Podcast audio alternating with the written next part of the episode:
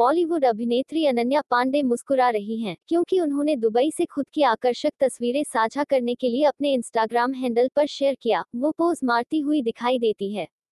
अनन्या ने एक छोटा सा नोट भी लिखा जिसमें लिखा था, एक दूसरे से अधिक गंभीर नहीं हो सकता तस्वीर में, पति पत्नी और वो की अभिनेत्री को नीले रंग के खूबसूरत ड्रेस में देखा जा सकता है। वह एक स्टाइलिश बैग भी ले जाती हुई दिखाई दी।